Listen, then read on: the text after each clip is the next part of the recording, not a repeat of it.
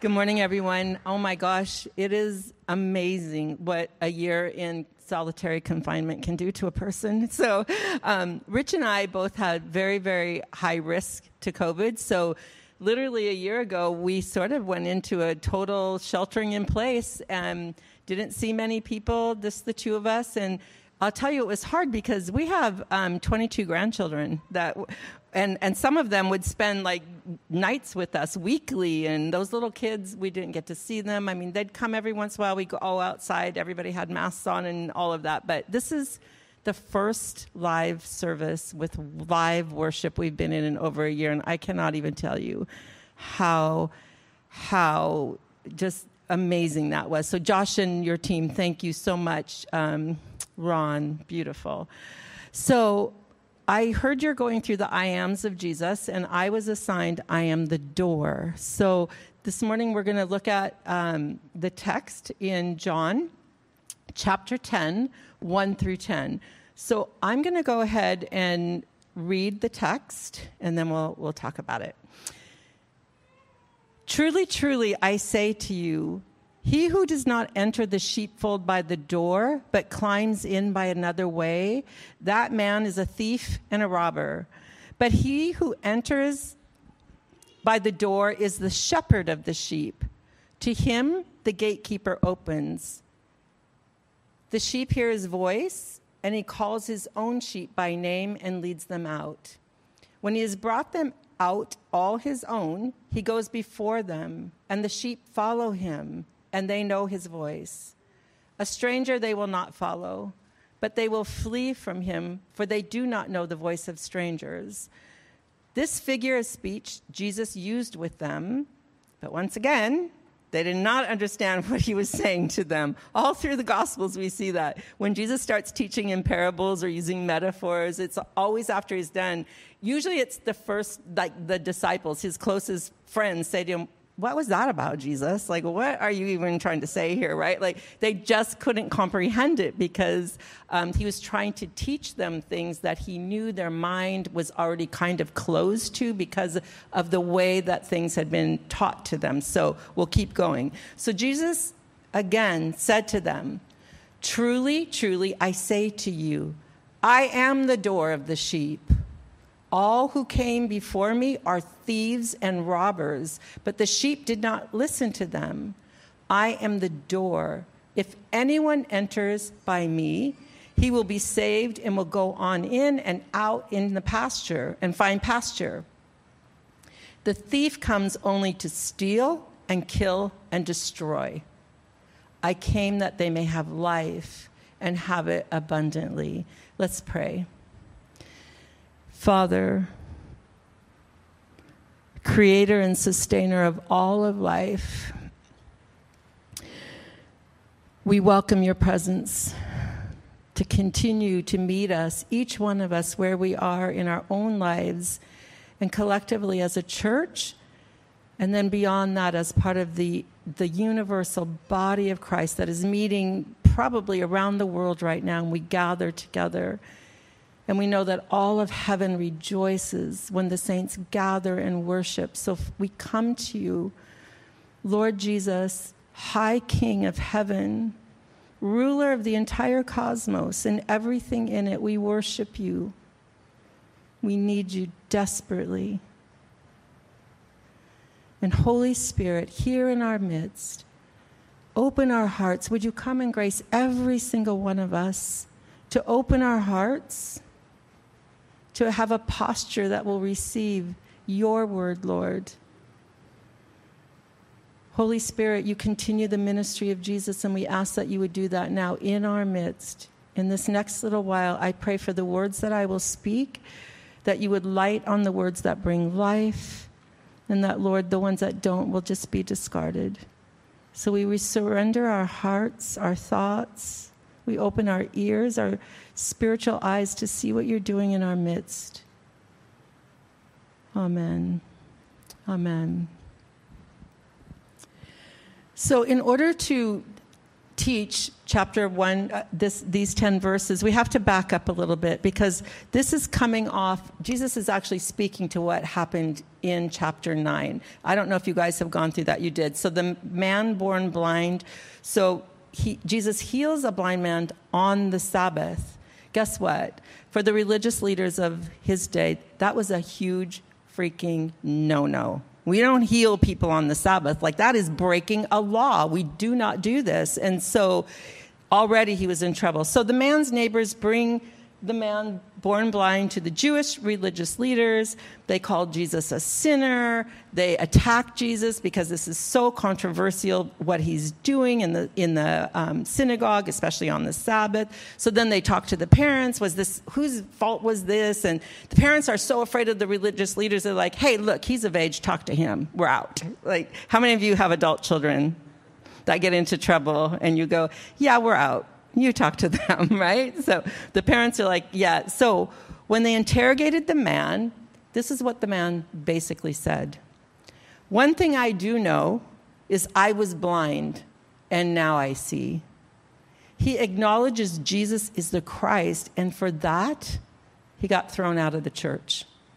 They cast him out of the synagogue because he said, Jesus broke one of your laws, and I have recognized that the power and authority that comes out of him is he's the Christ.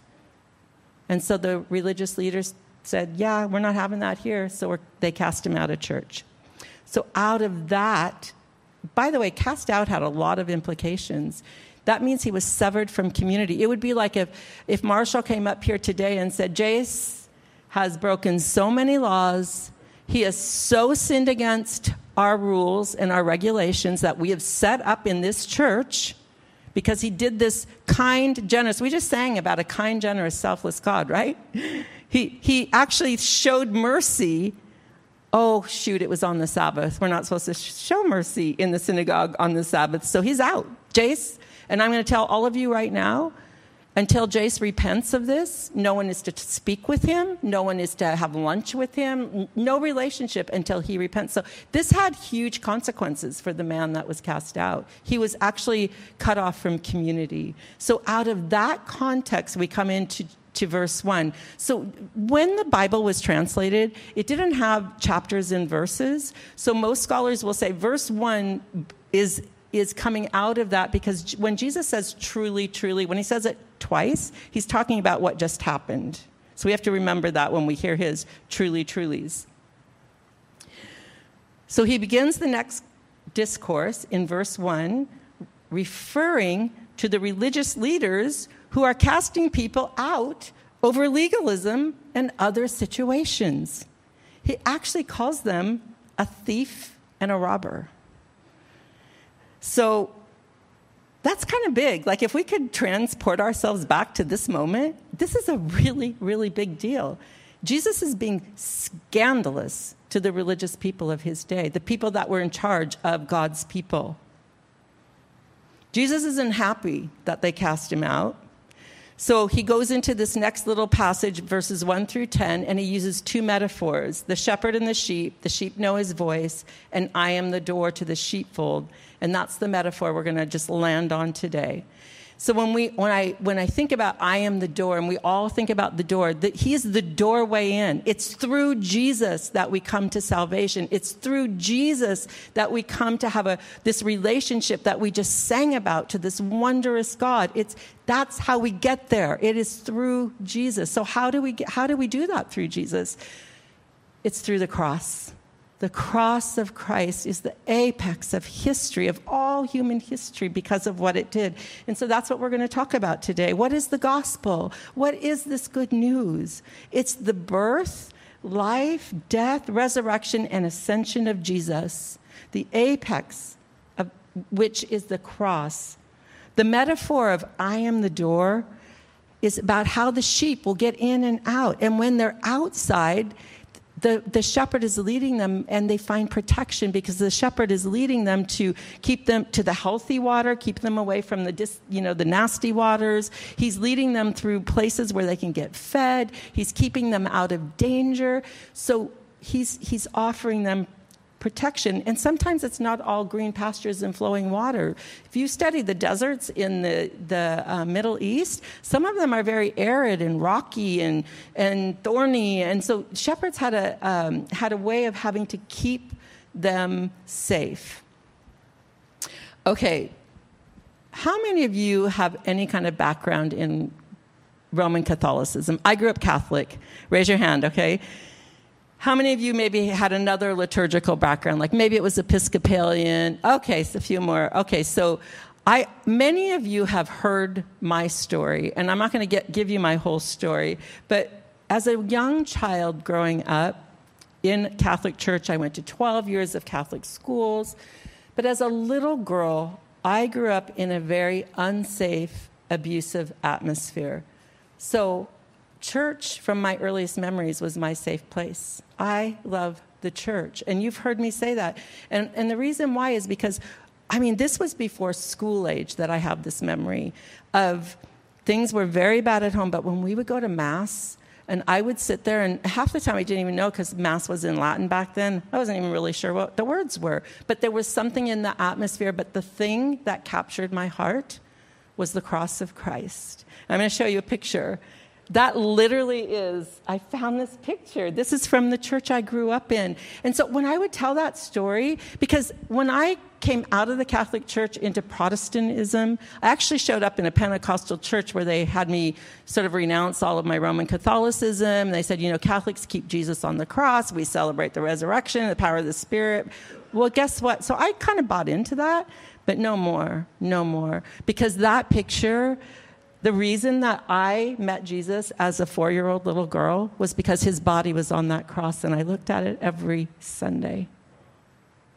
Every Sunday. I had no idea what else was going on, but I would look at that cross and look at that body, his face. I mean, it's, it's, it's Jesus, his crown of thorns. And I would look, and somehow, somehow, the Holy Spirit conveyed to me, he did that for me. So, from a very young, young age, Jesus became my safe place.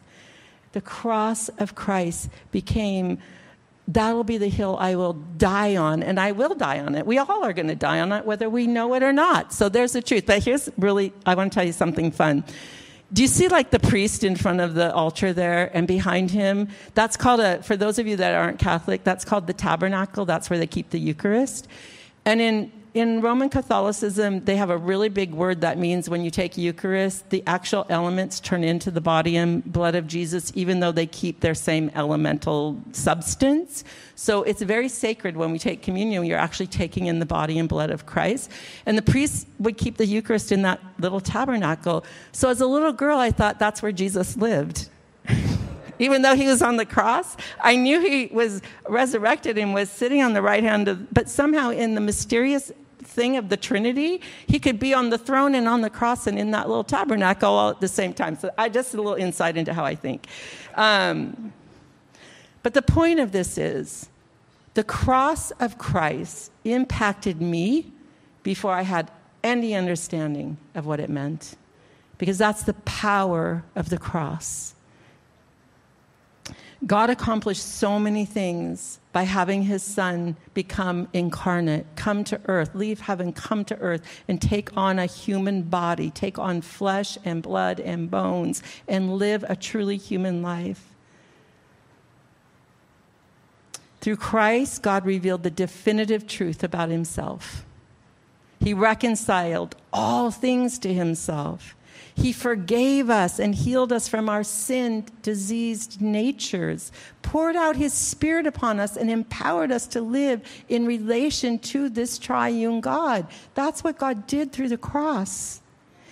It gave us an example of what it looks like when we live in the kingdom under the rule and reign of God. Jesus showed us by his life like when we look at the, the things he did in his life, like the man being healed from being blind, what he's showing us is what it means to be truly human. So a lot of times in church, we get this mixed up notion that we're, we're we just got to get more spiritual. We have to be more spiritual. We have to be more spiritual. And the truth is, that's a very Gnostic way of thinking, that thinking the only thing that's important is the spiritual realm, because the truth is, Jesus taught us what it meant to be truly human. We actually are spiritual beings learning to be human on this earth.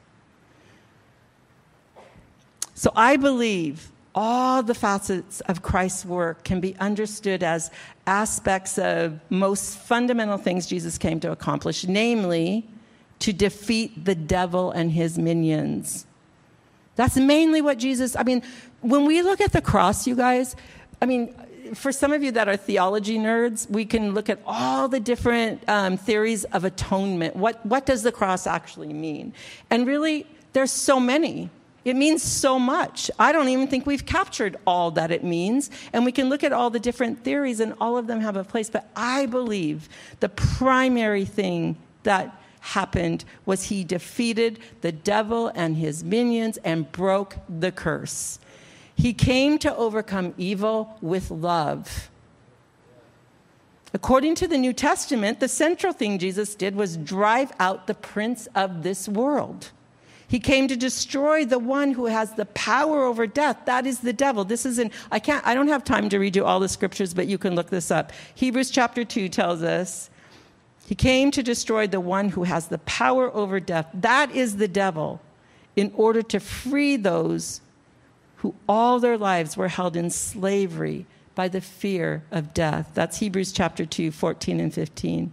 Jesus lived, died, and rose again to establish a new reign, taken away from what happened in the curse and fallen under the curse of the devil and his minions. This is a new reign that would ultimately put all his enemies under his feet.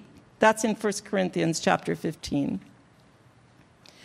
So while the cosmic thief and by the way, when we talk about the religious leaders, and if we talk about, whenever we talk about the thieves and the robbers, and we name them as people, false teachers, false prophets, all that, we still have to remember these are not our enemies. These are our brothers and sisters, human beings, even though they may differ from us in belief, in theology, whatever, they're still our brothers and sisters. When people get um, caught up in doing evil things or propagating evil, what is behind that? What Paul tells us is not flesh and blood. That's not our enemy. It's the evil powers behind that are so angry because they know their time is up, that they're the ones that try to whisper in our ears, poison institutions, keep people in oppression, all of sin, disease, all of that. We have to always remember our brother is never our enemy. Flesh and blood, we don't war against flesh and blood. We war against the powers that actually drive people, get access to people to do these evil things.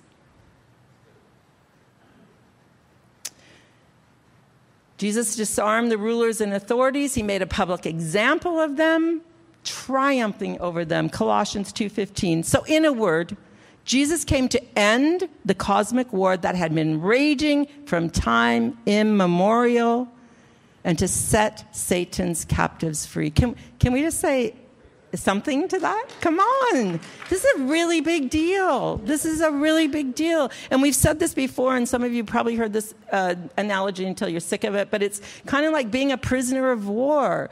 And when the war is over, you've been in this prisoner of war camp, and people come and they open it up and say, No, it's over, it's over, come out, come out and live. And they're like, No, no, no, we don't believe it. No, we're staying here. Like, it's, it, that's what it's like with, for us. Like, Jesus, He did it all. The war has been won one. The gates are open. We are supposed to receive.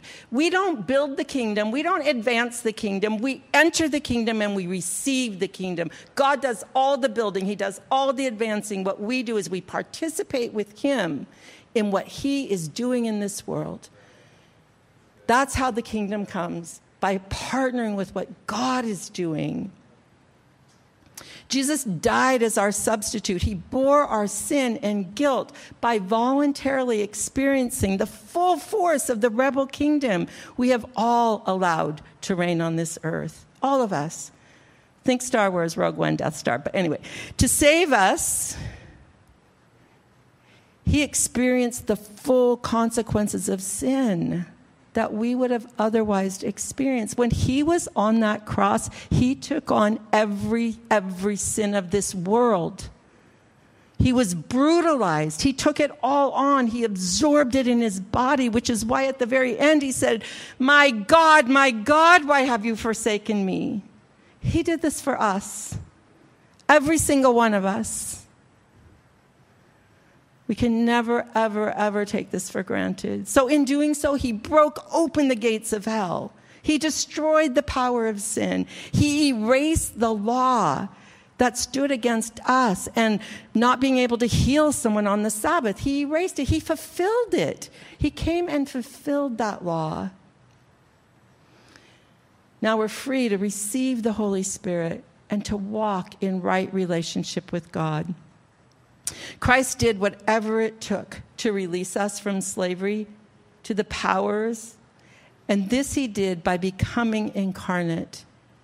He chose, he voluntarily left heaven and came here as a human being. That would be like one of us choosing to leave our life and becoming an ant. How many of you want to sign up for that right now? Seriously, think about the God of the cosmos ruling the universes came as a, a this little baby that we saw, like a baby that had to depend on human beings to care for God. I just think we have to sit with this, you guys. We have to understand what our God has done. He became incarnate. He lived an outrageously loving life in defiance of the powers. He got in so much trouble all the time, but think who did he get in trouble from? We have to remember this. He got in so much trouble. He, he lived an outrageously loving life in defiance of the powers, freeing people from the oppression of the devil through healings and exorcisms, teaching the way of self sacrificial love, and most definitely by his sacrificial death and his victorious resurrection. So when we understand the cross, when we understand Calvary, and its conquest of the devil as the culmination of Christ's whole ministry, it becomes apparent that Jesus wasn't only pushing back the kingdom of evil during his lifetime with his healing and exorcism ministry. Every aspect of Christ's life must be understood as an ultimate expression of the victory that the cross accomplished. For every aspect of his life reflects this cross, this Calvary like love, humility, service, connectedness to the Father. This morning, I wrote down these words when we were singing them. This is what we sang about God so mighty, so holy, so wonderful, so selfless, so generous, so faithful, full of love, full of mercy. What is the goal of the Christian life? The goal of the Christian life is to be transformed into Christ's likeness for the sake of others. So when I read these words about God, this is what we're aiming to be. We're saying, Holy Spirit, come and transform us so we can be mighty wherever you've called us to be mighty. So we will be holy the way you want us to be holy. How many of you how many of you right now raise your hand if you think people would say to you, you are wonderful. Come on, raise your hand. Everybody raise your hand. Somebody thinks you're wonderful, even if you don't. I know somebody thinks you're wonderful.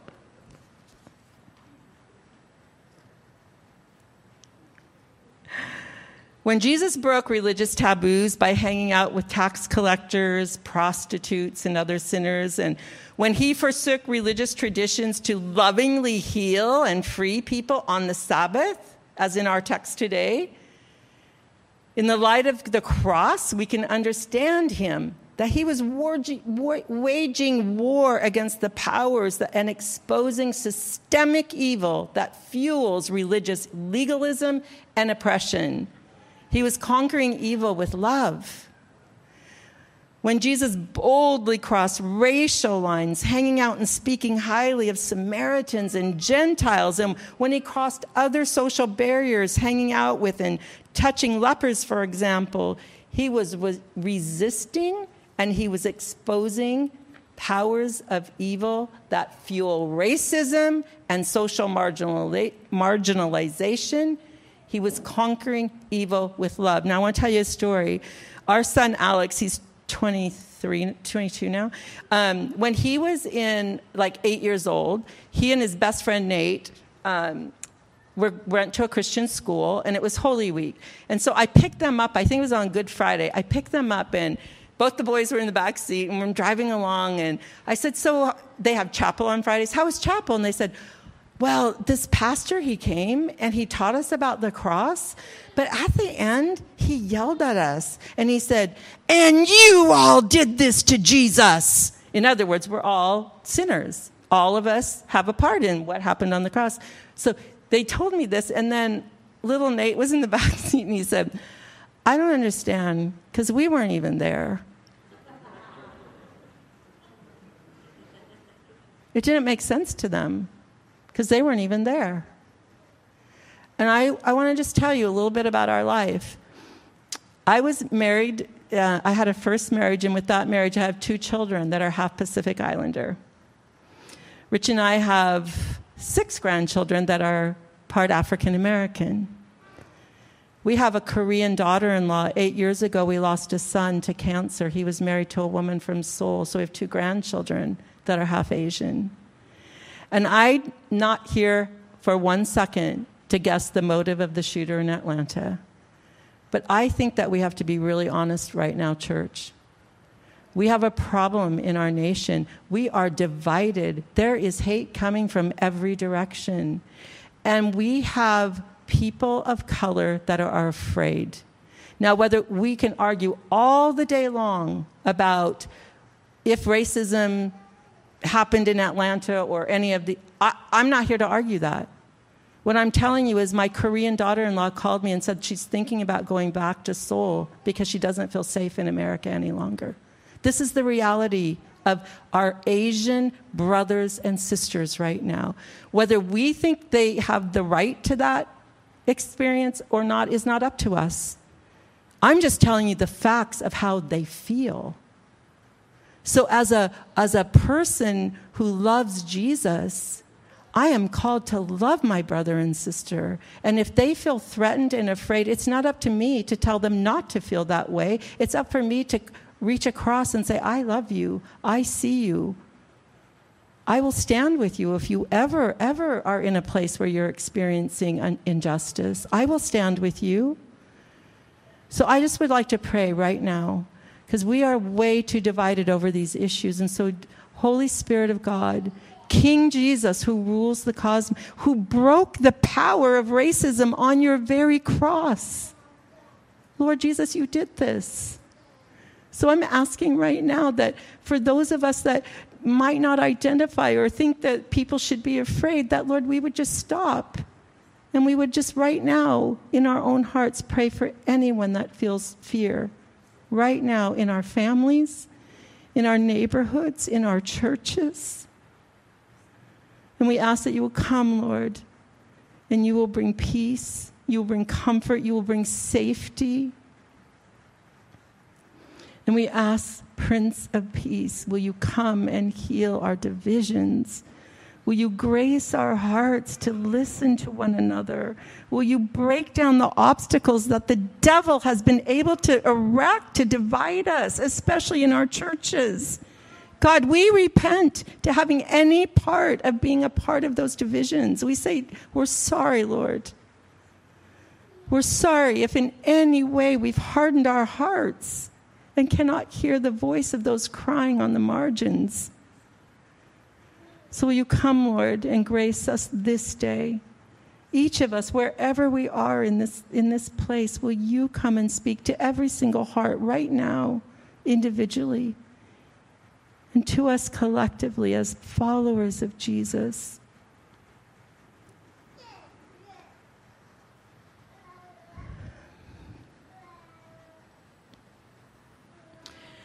In the midst of an extremely patriarchal culture, Jesus treated women with dignity and respect.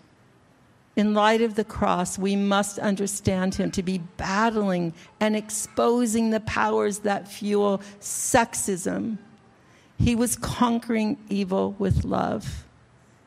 And when Jesus expressed mercy to people who knew they deserved judgment and whom the culture stipulated should be judged. Think of Levi's party. Think of the woman caught in adultery. He was resisting and exposing the powers that fuel social and religious cruelty and judgmentalism.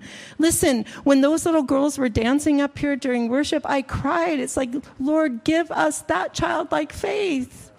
Give us that, their minds that don't see the world, that's skewed the way we all have, and for many of us for good reasons, maybe. I don't know everybody's story, everybody's experience, but we have to come back to this place of having childlike faith and believing that this cross is a universal cross that broke the power of all this stuff. And we are simply supposed to step into it, enter it, and work with God to make things that are not right right. That is the work of the kingdom. God is about redeeming this world, all of the fallenness of it. And so when God is at work doing something, we're, we're supposed to be the sons of Issachar, the 12 tribes of Israel. The sons of Issachar had the discernment. Their gift was to know the times. We need to know the times. I absolutely believe with all of my heart that we are living in a kairos moment in this time. We are living through a hinge point of history where an old world is passing, a new world is here, and the people of God should be on the forefront of that because we should know the signs of the times. So we need, I, I love that you pray, pray every morning. I love that it, because that's how we discern but in prayer, spending time with God, letting the Spirit show us these and discern what is, how, what is our response to these things? What is the response of a follower of Jesus to these things? It was this ongoing resistance to the powers and the exposure of the powers and those who do their bidding. This is what I'm saying. It's the powers. People get caught up and begin doing their bidding, and sometimes they don't even know they're doing their bidding. They think they're doing what's right. I have no doubt in my mind that the Pharisees were not evil people. They literally believed they were doing the will of God. They were protecting these laws because this is what made God's people holy. So when Jesus showed up on the scene and said, wait, wait, wait, wait, you guys took this too far I came to fulfill the law, so you heard that, but I tell you this. They got really mad. So, one challenge I have for all of us, me too, is when you hear people being generous or inclusive, or I, I, should not use hot button words. I'm trying to really pick my words well here. Um, um, we should be discerning what is our response. What is a response that crushes evil with love? Crushes evil. We need to raise up an army of spiritual warriors that will crush evil with love. The weapons of our warfare are prayer. You're doing it. They're faith. They're this, preaching the word, the gospel that is true. Jesus broke this stuff, you guys. We should be living this out. So our text ends today with the thief comes to steal, kill, and destroy. I came that they may have life and have it abundantly. John 17, 3 says, And this is eternal life, that they know you, the only true God, and Jesus Christ, who you have sent. I glorify you on earth, having accomplished the work that you gave me to do. Now, Father, glorify me in your presence. This is what he came to do. The enemy steals, kills, and destroys. So I just, I just want us to stop for a moment and think about that. Where in your life, especially in this last year, have you felt something has just been taken from you? What has the enemy stole from you in this last year? What dreams maybe got put to death? What things maybe got killed? What got destroyed?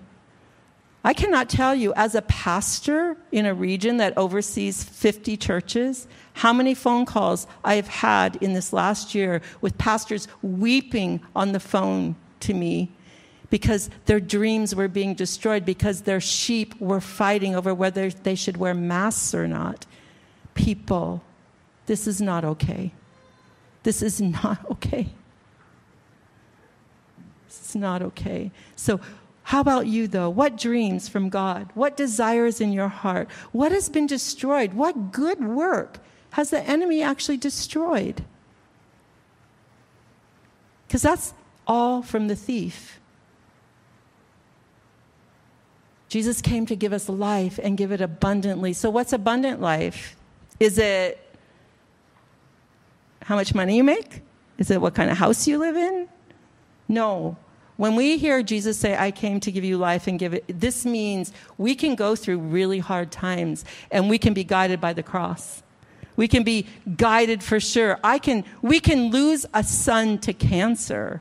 We can go through eight months of absolute excruciating hell watching a 36 year old man die and come out the other side and say, Jesus, we love you. We don't understand this. But we were comforted by you, by the body of Christ. This is abundant life. Joy in the midst of suffering. This is abundant life. When we can celebrate and still have joy, even though all things are still completely out of whack, this is abundant life. The ability to access joy in the Holy Spirit, peace, patience, self control, which I need a lot of that. I do. I, I have to pray a lot for that one. But um, this is abundant life. The ability to live no matter what the circumstances are happening in or around us, to live in peace. This is abundant life. This is part of being part of the sheepfold.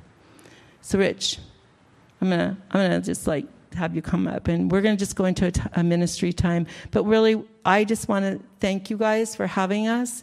I want i just feel like this week before going into holy week meditating on this, the cross what the cross has done what our god did for us by coming sending his only son to be brutally maligned and killed in the most brutal execution.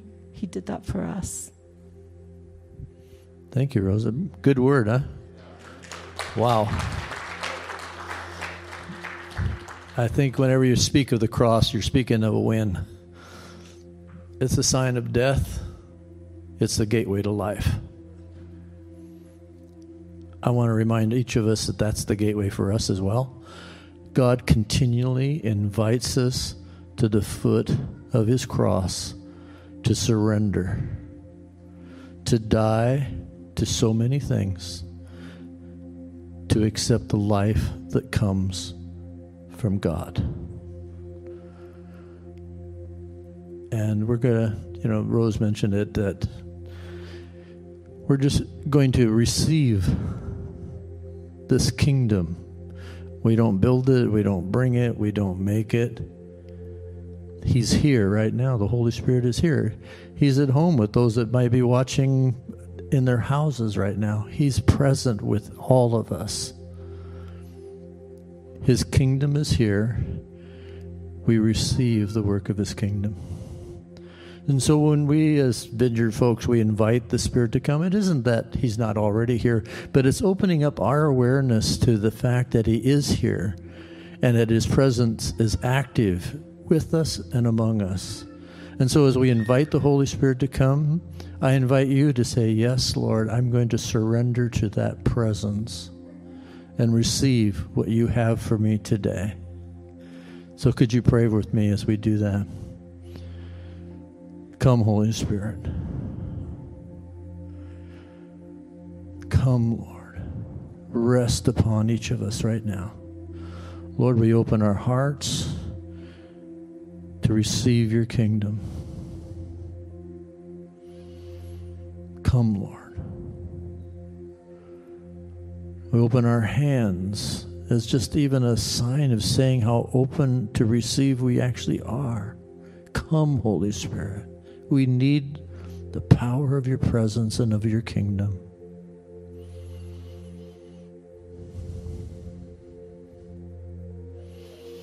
Thank you, Lord.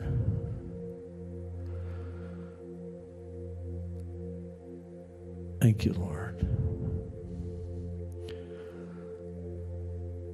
So I want to just share a few things as we're here in the presence of the Holy Spirit.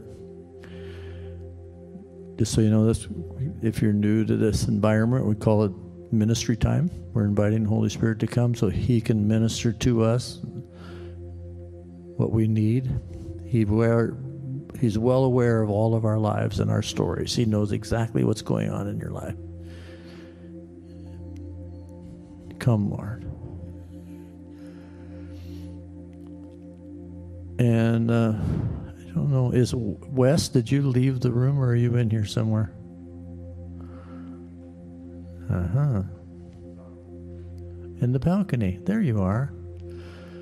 Okay, I want to start with a couple of people I want to just give words to that I felt impressed to share. And before we have any more conversation, I'd rather do it now because then I hear things that I don't want to necessarily hear. But I just want to encourage you to say that God moved you into this environment. It's, things have not obviously been what we all anticipated this past year to be, but he knew the timing of this situation. But I, I, I feel like it, that he's not done with your journey. This is another one of those stops along the way. This is another one of those, uh, you know, pictures where you're you're pulling into dock and you're learning things, you're gaining things, you're loading up and supplying because there there's another season that will come and uh, you're going to take what you learned in this time frame uh, along with what you've learned in past time frames you're going to take it forward to the next situation that you have. And when god will make it really clear when that comes and uh, the world will open up again. And when the world open up again he's going to invite you to to uh, join with him in what he's doing in other situations. So i just want to encourage you lord bless uh, Wes and Irene in the name of Jesus with the purposes you have on their life for their ministry, their calling. And Lord, as they're learning right now, as they're they're gaining even more information and but actually more experience, Lord, for what you have for them, I bless them in the name of Jesus. Thank you, Father. And Lane, I have a word for you. And uh, I feel like um, I want to pray for you that God will release in you again even more authority and clarity prophetically. I feel like you've been under assault for a number of years that has kind of tried to crush your spirit and who you are. And kind of, I don't know, it's just like, I, it's just kind of like biting at you from time to time, and it's kind of hurt that flow. And I just want to pray for a release again in the prophetic. I see you sitting at a table and writing notes to people and sending them to them or calling them or texting them or however you want to do it. But I just see you sitting at a table and having revelatory understanding about people and sending them to them. And so, Lord, I, I bless Lane. I bless her calling prophetically, Lord. God, I ask you to come and to heal any wounds that have come to her that that have tried to to stifle and crush and silence. I, I, I know I feel like there's been an attempt from the enemy just to silence you, and uh, we break that off right now in the name of Jesus. In Jesus' name, Lord, re- release the prophetic gifts once again in her life, and, and with even more authority and clarity and wisdom. Release it for this whole church, Lord. We need to hear the voice of the Spirit more than ever. As Rose was talking about it, we need to be on the forefront of saying, This is where God is going, this is where we're going because we're following Him. Lord, I just ask that you'll bless and release that prophetic gifting in Lane's life. Heal, Lord, any wounds that she's had. In the name of Jesus. Lane, God is not done with you. I, I got. I don't know if you've sat around wondering if. Oh, I don't know what's gonna happen. No, no, no. Whoopa, whoopa. No more of that thinking in the name of Jesus.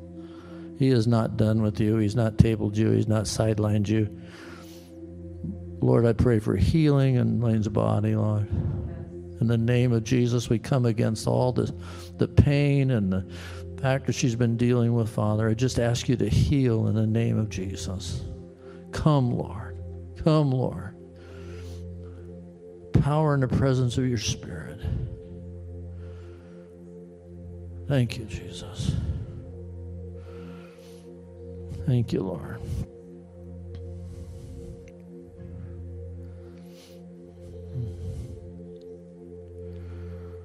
Thank you, Lord.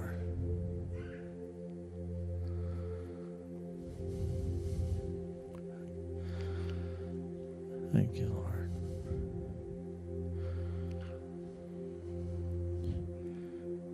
Heal, Lord, in the name of Jesus. Come, Lord.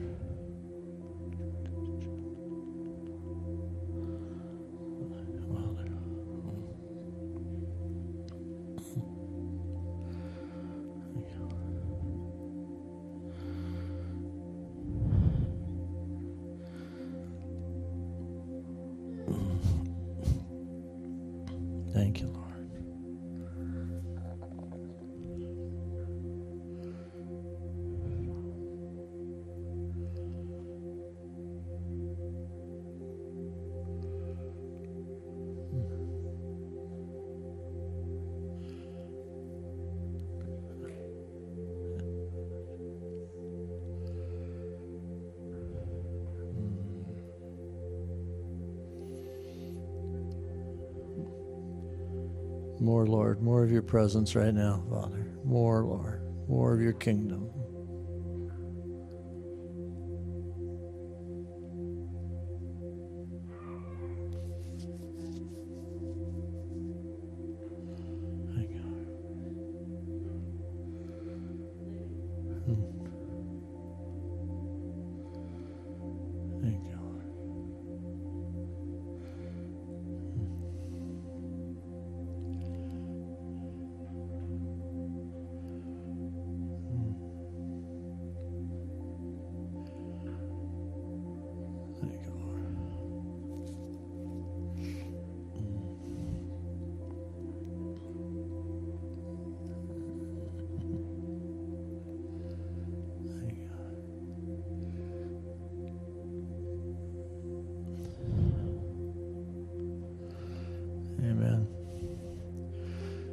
Marshall, I felt like uh, a couple of things with you. I, I just I feel like God's going to increase authority in your life, and He's been doing that.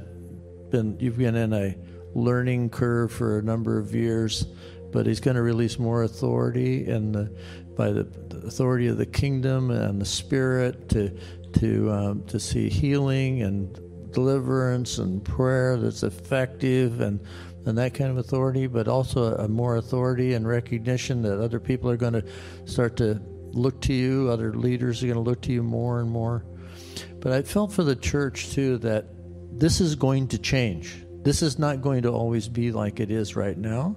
And when things open up in the world around us, you're going to find this church energized internationally. When doors start to open, something's going to happen where people are going to find opportunities to go to other countries again.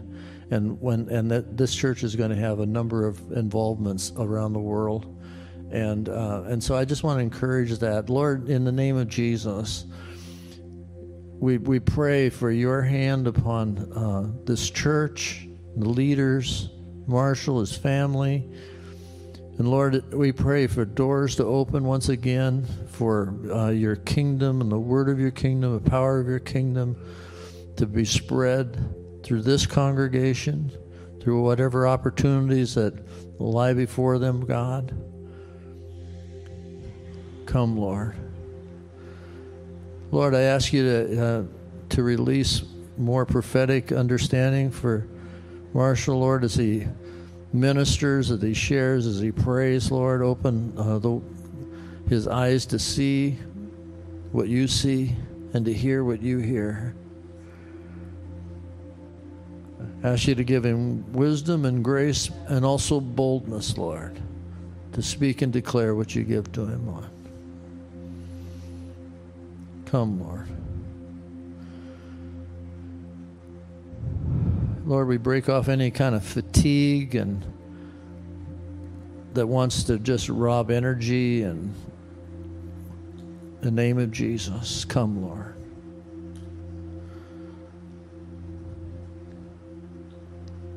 Thank you,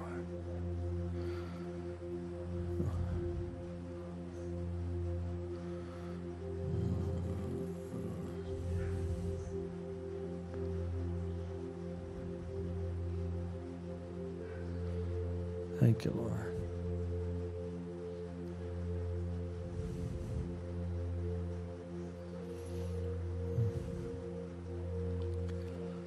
Thank you, Lord. Thank you, Lord. Folks, it's been tough leading in this time. It's hard. It's hard, man. We we deal with hundreds of churches, actually, 50s specifically, but hundreds literally. And we talk to pastors constantly. The weight of this past year or so has been absolutely exhausting for them, their families, and all that they dream about and everything else. And, and so, Lord, we just pray you just come and refresh Marshall and his whole family on the new energy and new hope and new faith and new vision. Come, Lord. Thank you, Lord.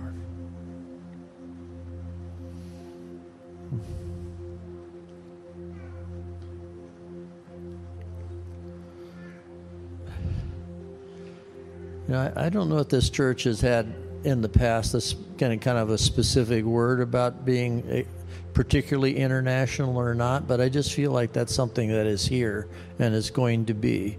And if it, it feels like it got crushed along the way or sidetracked on the way, it's going to come back in a bigger way than you can imagine. I just I don't know. Do you guys have something from the past that's more specific that way? I just really feel like this is something that's been on this church, but it's going to open up.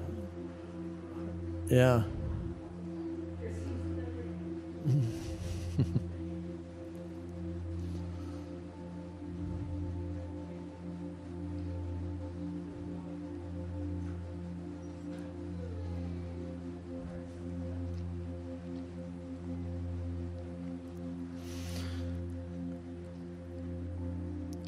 So I I presume that you have live streaming going on, and there's people at home, and uh, for, if, for those that are at home, I, this is going to be normal. Uh, I think going forward for churches because we're developing a whole ministry outside of these buildings because of this. That's one of going to be one of the things God does out of this. The expanse of the ministry of this church is going to grow through this, not lessen. And it's something you're going to have to figure out how to continue to do because you're going to have people that don't live anywhere near here that are going to be refreshed by what you guys are doing. Even when all of the masks are gone, this is going to happen. But for those people that are at home right now, we pray the Holy Spirit's present be in your homes right now. Open your eyes, open your ears, Put your hands out and say, I receive the work of your kingdom in the name of Jesus. There are people that need healing right now in their homes. In the name of Jesus, come and heal.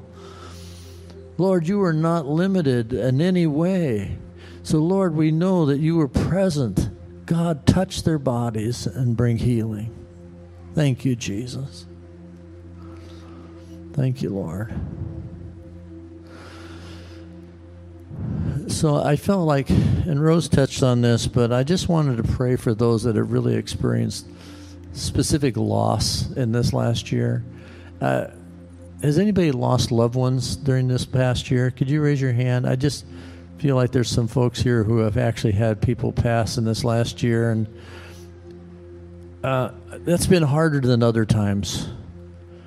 Uh, there's so many stories of people who were not able to go to hospitals and visit because of COVID and, and, and all of that kind of thing. We've known people like that. We got somebody we care a lot about right now is going to have brain surgery. A young man that has to have a tumor removed from his brain. It just came, and his his mother can't be there in the hospital with him. He's, what is he now, thirty something, right? 25. He's only 25, and they found he had a tumor. It's not COVID related or anything, but you know the whole health system has been affected by this. His mother can't be with him. I, I just want to pray for people who have had those kind of losses, and are just, and it's affected your ability to grieve those losses and that. So Lord, we pray for those kind of situations. Lord, we ask you to come and comfort and and Lord, I, I I, I, give the opportunities to celebrate the lives that have been lost from all kinds of things. It isn't just COVID. I mean, we've had friends that have lost spouses because of heart failure and. All those things have gone on this year and they haven't grieved them. They haven't had celebrations of life. They haven't had family around them. Lord, we just pray from people that have felt losses like this, God. Bless them and be present to them.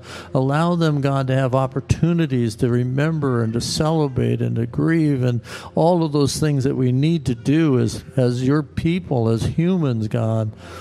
We bless that, Lord, and come to them and help them, enable them to do all those rites of passage that have to happen. Come, Lord.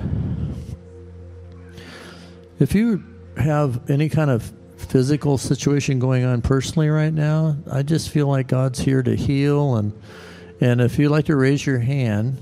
Now, I want to share something real quick about the vineyard. One of the funny things early on with the vineyard movement was that we got known. This is starting out early, like in the late 70s when the vineyard started, but the vineyard kind of got known for people not actually laying hands on because they would put their hand out, you know. And I was talking to some people who were in Anaheim where this all kind of started and the power of the Holy Spirit was showing up, and, and that was common. And they were laughing. And he says, Well, the reason they were doing it is that they were meeting in a gymnasium in a school, and it was so hot, nobody wanted to get that close to put their hand on anybody. It was like 90, 100 degrees in Southern California in these buildings. And then the, that became the Vineyard Way. Well, who would have known that a pandemic was going to come? And the safest thing to do is to just put your hand towards somebody. we're now we're Vogue. We're in. The vineyard is in for sure now because all you need to do is put your hand towards somebody. You don't have to even put it on them. That's a vineyard practice.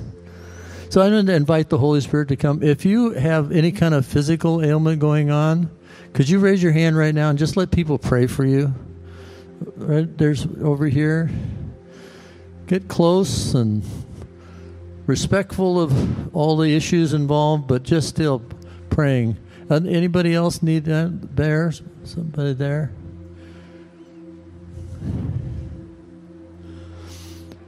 Okay, I feel like there's somebody here that has problems with their feet. I don't know if it's plantar fasciitis or something. Is anybody have dealing with that when you pain when you put your feet on the floor and you start walking? Raise your hand right now, if that's you, so we can find you. There is somebody.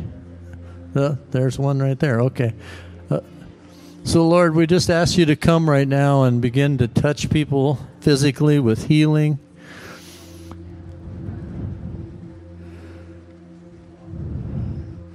Lord, when we pray for your kingdom to come, we're asking for everything to be made right here and now, as it will be in the future. Come, Lord. Thank you, Jesus.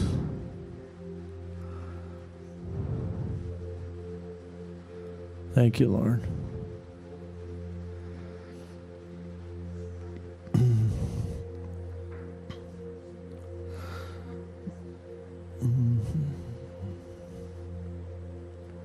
Thank you, Lord. Again, for people that are at home, we just ask you to come and to touch them right now, Lord. I do think there's somebody at, at, at home right now that does actually have a circulation problem in your legs that uh, is causing it causes pain. And so lord we ask you to touch right now and heal in the name of jesus. Let the circulation be free and the veins the arteries to work properly. Come lord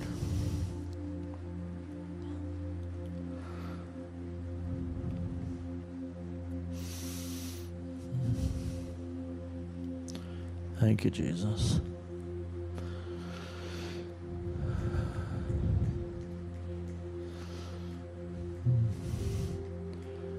So, I'm not sure how you close out anything, but we like to just pray. And sometimes when we pray, we take our time to pray. That's you know, it's not like one, two, three, it's over. Sometimes you just got to wait on the Holy Spirit and let Him do some work. And so we encourage people to keep praying. But let's. Thank you so much, Rich. So this is what we do. It's what we do as a church. We we hang out in God's presence, and we believe that what was accomplished on the cross and uh, the work of the Holy Spirit in us is we still get to do the stuff, do all the stuff that Jesus did. And so we're just going to linger here for a little bit longer and uh, and keep praying for a few people. Um, but if you need to go, uh, go in peace. And uh, we, our encouragement: don't rush off. Go get your kids. Feel free to linger and say hello to people we haven't seen for a while. Uh, if you're at home, we miss you. We hope that you have a great rest of your weekend. Uh, please get in touch with us if there's anything we can do to, to bless you or take care of you. Um, so let me just pray for you real quick. God, we thank you. We thank you for the gift that you have deposited in this church this morning. That every Sunday you do something powerful, Lord, even when it feels small and incremental. We believe that it is you at work in our hearts and in our relationships and that you are equipping us for the purpose of being your witnesses out in our community. So we pray again, Holy Spirit, I pray that you would fill every single person in this room again with the power of the Holy Spirit.